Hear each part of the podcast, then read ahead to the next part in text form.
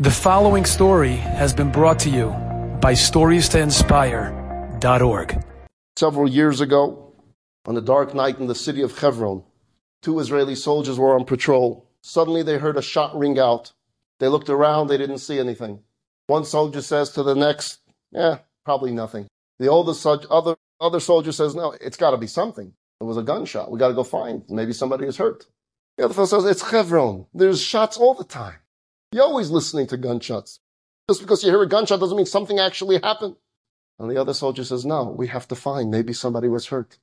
And they begin to look through the alleyways of Hebron. They don't find anything. And the other soldier says, come on, it's enough already. And he says, no, if we're on patrol, we're going to find where that shot came from and maybe someone's hurt. And he begins to run and run and run throughout every single street in Hebron until indeed he finds another member of his patrol unit was shot and was lying on the ground bleeding to death. He lifted him on his shoulders. He took him right away to the camp, rushed him to the hospital, and his life was saved. One would imagine the parents of the saved Israeli soldier want to find the soldier that saved his son's life. And so in the hospital by the emergency room, they ask, where's the soldier that brought him in? He left. Who was he? He asked to be anonymous. What do you mean anonymous? He saved our son's life. We want to hug him. We want to kiss him. We want to thank him. We want to reward him. We want to see him. Sorry. Well, the, these parents had a marketplace in Jerusalem, a store. So they put it up a sign in their store. And they wrote their story. Our son's life was saved this and this night in the city of Hebron by some Israeli soldier who remains a mystery to us. If you know anything about this person, please let us know. Simply, we want to just say thank you. That's all we want. And the sign stayed there. Months later, someone's in the store and he sees the sign and he reads it. And he's staring at the sign. So the storekeeper, his husband and wife come over to him and they say, You know something about this? He says, Yeah, I know something about this very, very, very much. What do you know? I was on patrol that night in the city of Hebron. I heard the gunshot. I said, Let's ignore it. My friend said, We can't. I gave up. He didn't. He ran like a madman through the streets of Hebron and he found your son and he saved your son's life because I gave up. So who is he? He's very shy. He doesn't want his identity known. He doesn't want a big deal made about him. But I'm going to go to him tonight and I'm going to tell him how important it is for you that they have this need simply to say thank you. Nothing else. No reporters, no news. Simple thank you. And I'll see if I can convince him to do it. A few hours later, he returns with another soldier. This is the fellow that saved your son's life. And they embrace him and they hug him and they thank him. And the soldier says, Stop, stop. The only reason I came here is to share a story with you. When my friend told me where he saw this sign, I felt I needed to come and talk to you.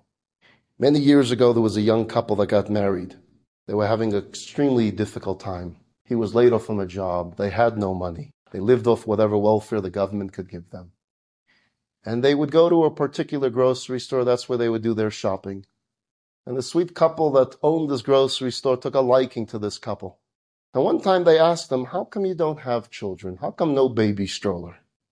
And the woman said, We're poor. And if we bring a child into the world, how are we going to feed the child? How are we going to buy clothes? We don't have any money. We're unemployed. We have nothing. And the man said to this couple, Oh, come on. Baby will bring blessings to your life. A baby will bring tremendous amount of spiritual energy that will translate into material blessings. Don't hold back from bringing the greatest gift into this world. Go have a baby. And until then, and until God provides for you, and until you have a job, you can come to this market anytime you want and take what you need. No fees, no prices. Now go make a baby. And the man says, That couple were my parents, and I'm the baby. And you're the reason I'm here. And when I heard that the sign was hanging in this store, the store that brought me into this world, it then dawned on me. I'm not sure if your son's guardian angel was knocking on my door that night saying, don't stop, don't stop. Or perhaps it was my guardian angel that said, you need to repay a debt. Go find the soldier that's been shot.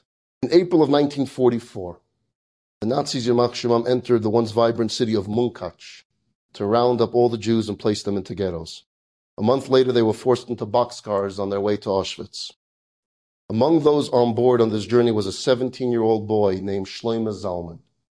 It was in the middle of the night when the trains arrived at this most horrible place on earth. Hundreds of men, women, and children were herded off the train and told to stand on this infamous line.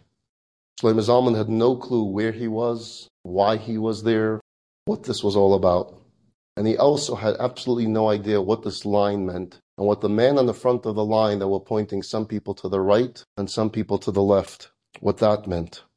Suddenly, from out of, out of the darkness, a man, a skeleton of a man, rushes up to him, grabs him by his arms, and whispers to him in Yiddish, In what year were you born?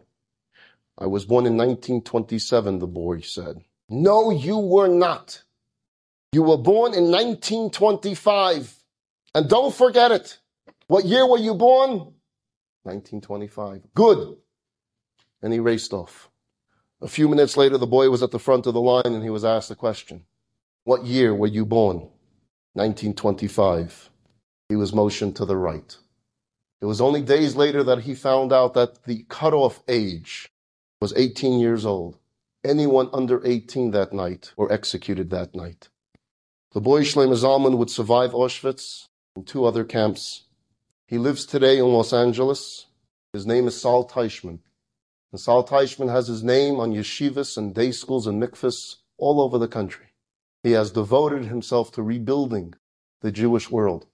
And not a day goes by that he doesn't think about this encounter of this mysterious man, a man he never saw again. Was he an angel? Shlomo Zalman, Saul Teichman doesn't know. But perhaps, perhaps he was even a greater angel, a human being acting like an angel, a human being acting with goodness and caring about another human being. And that's what I'd like to focus on.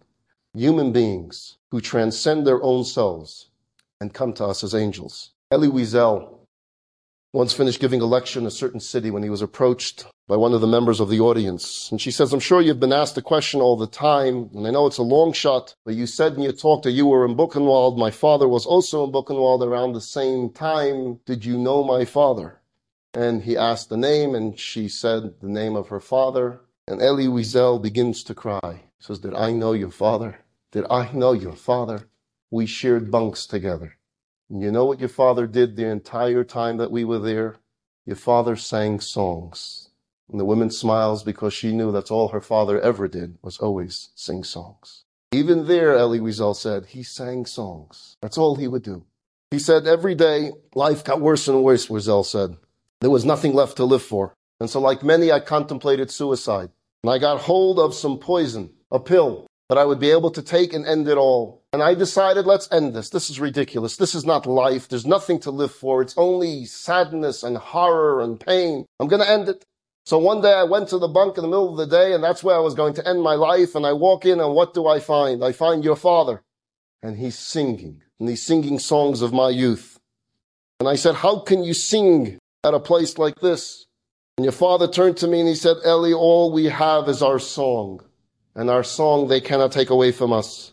These animals can take away our limbs, they can take our bodies, but they cannot take away our song. Don't ever let them take away our song. I'm alive today, Elie Wiesel says to this woman, because of your father. Human beings that act as angels. In 1940, as Hitler was tightening his net of evil and madness around Eastern Europe, and Jews were running for their lives, many made their way to Lithuania. Lithuania at the time was annexed by the Soviet Union. Thousands more came from Poland to seek refuge. The people could see the writing on the wall. The Nazis would soon invade and they would be captured as well. Someone discovered a loophole, and they discovered through the Dutch and Soviet councils that would be able to grant the Jews of Lithuania safe haven out if only they would somehow get hold in their hands of a Japanese visa. How do you get a Japanese visa? The Japanese consulate at the time in Lithuania was a one-man operation administered by a very humble man named Chiune Sugihara. Someone approached Chiune Sugihara and explained, all the Jews here were going to be murdered. The only way our lives can be saved is if you issue us a Japanese visa that will allow us out of Lithuania, that would give us safe haven, and we could survive. Chiune Sugihara writes that he had a discussion with his wife. The two of them talked it over, They took a look at the refugees. They knew that their government would say absolutely not. And in their own words, I may have to disobey my government, but if I don't, I would be disobeying God. And so from July 31st until August 28th, 1940, Chiun Sugihara sat for hours signing visas. Hour after hour, day after day. He wrote them with his own hands, knowing that his days were going to be numbered in the consulate as soon as his government would find out what he would do, he wouldn't sleep. His wife would massage his hands as he would continue to write, right hand. She would massage the right hand, he would write with the left, back and forth. She would feed him food while he sat and wrote so he shouldn't stop writing. He had but a few hours sleep each night so that he continue writing visas. Eventually, the Japanese government got wind of his actions and they ordered his transfer to Berlin. Up until the very last minute, he didn't stop writing visas. On the car ride over to the train station, he continued to write and throw them out the window to the Jewish people racing around his car. When he got to the train station, he continued to write visas, throwing the visas out the window of the train, and in the last minute taking the actual Japanese stamp and throwing that out the window as well. Every one of those visas turned into a life saved. 6,000 Polish Jews were issued those visas and survived, the second largest number of Jews saved during World War II. In 1945, the Japanese government unceremoniously dismissed Chiun Sugihara from diplomatic service. They exiled him and his family for being disobedient against his government. It was only in later years that this man would receive the recognition he deserved. You see, the last visa that got out of that train window fell into the hands of someone that became a Knesset member later in the Israeli government. And he was determined to find who was that man. The rest of the people that received these visas had no idea who Chiun Sugihara was, what his name was, why he did this, whatever happened to him. It was a mystery until later on, until this Knesset member found him and brought his story out. And in 1985, he was honored in Yad Vashem. A postscript to the story, those of you that were with me yesterday, when I talked about the train at my father's yeshiva, how he missed that train and how he, had he got on that train, he wouldn't have survived. What happened to that group of students? They made their way to Lithuania. On August 15, 1940, Chiun Sugihara issued visa number 1778 to a 17-year-old yeshiva boy named Mordechai Brzezinski, my father. I had the opportunity in my life to meet and befriend Chiun Sugihara's son, Hiroki Sugihara. We became close friends. And Hiroki gave over to me copies of visas that his father saved. His father saved lists of every single visa he gave out. You know what it's like to look at a piece of paper and see Visa 1778 issued, on the day it was issued, and have your father's name there. In the years, the past, we had Hiroki speak throughout the country about his father, about his mother, about their heroics. Unfortunately, Hiroki passed away two years ago of an illness. Angels. Angels in it's human beings disguised as angels. They come to us. They do things that others do not do. They put their lives on the line. We have estimated that today there are 45,000 descendants of Sugihara survivors. 45,000 living Jews today because of one man. So we all need to take a few moments and think about the angels in our lives. Who are they? Who are the angels in your life? Enjoyed this story? Come again. Bring a friend. Stories to inspire.org.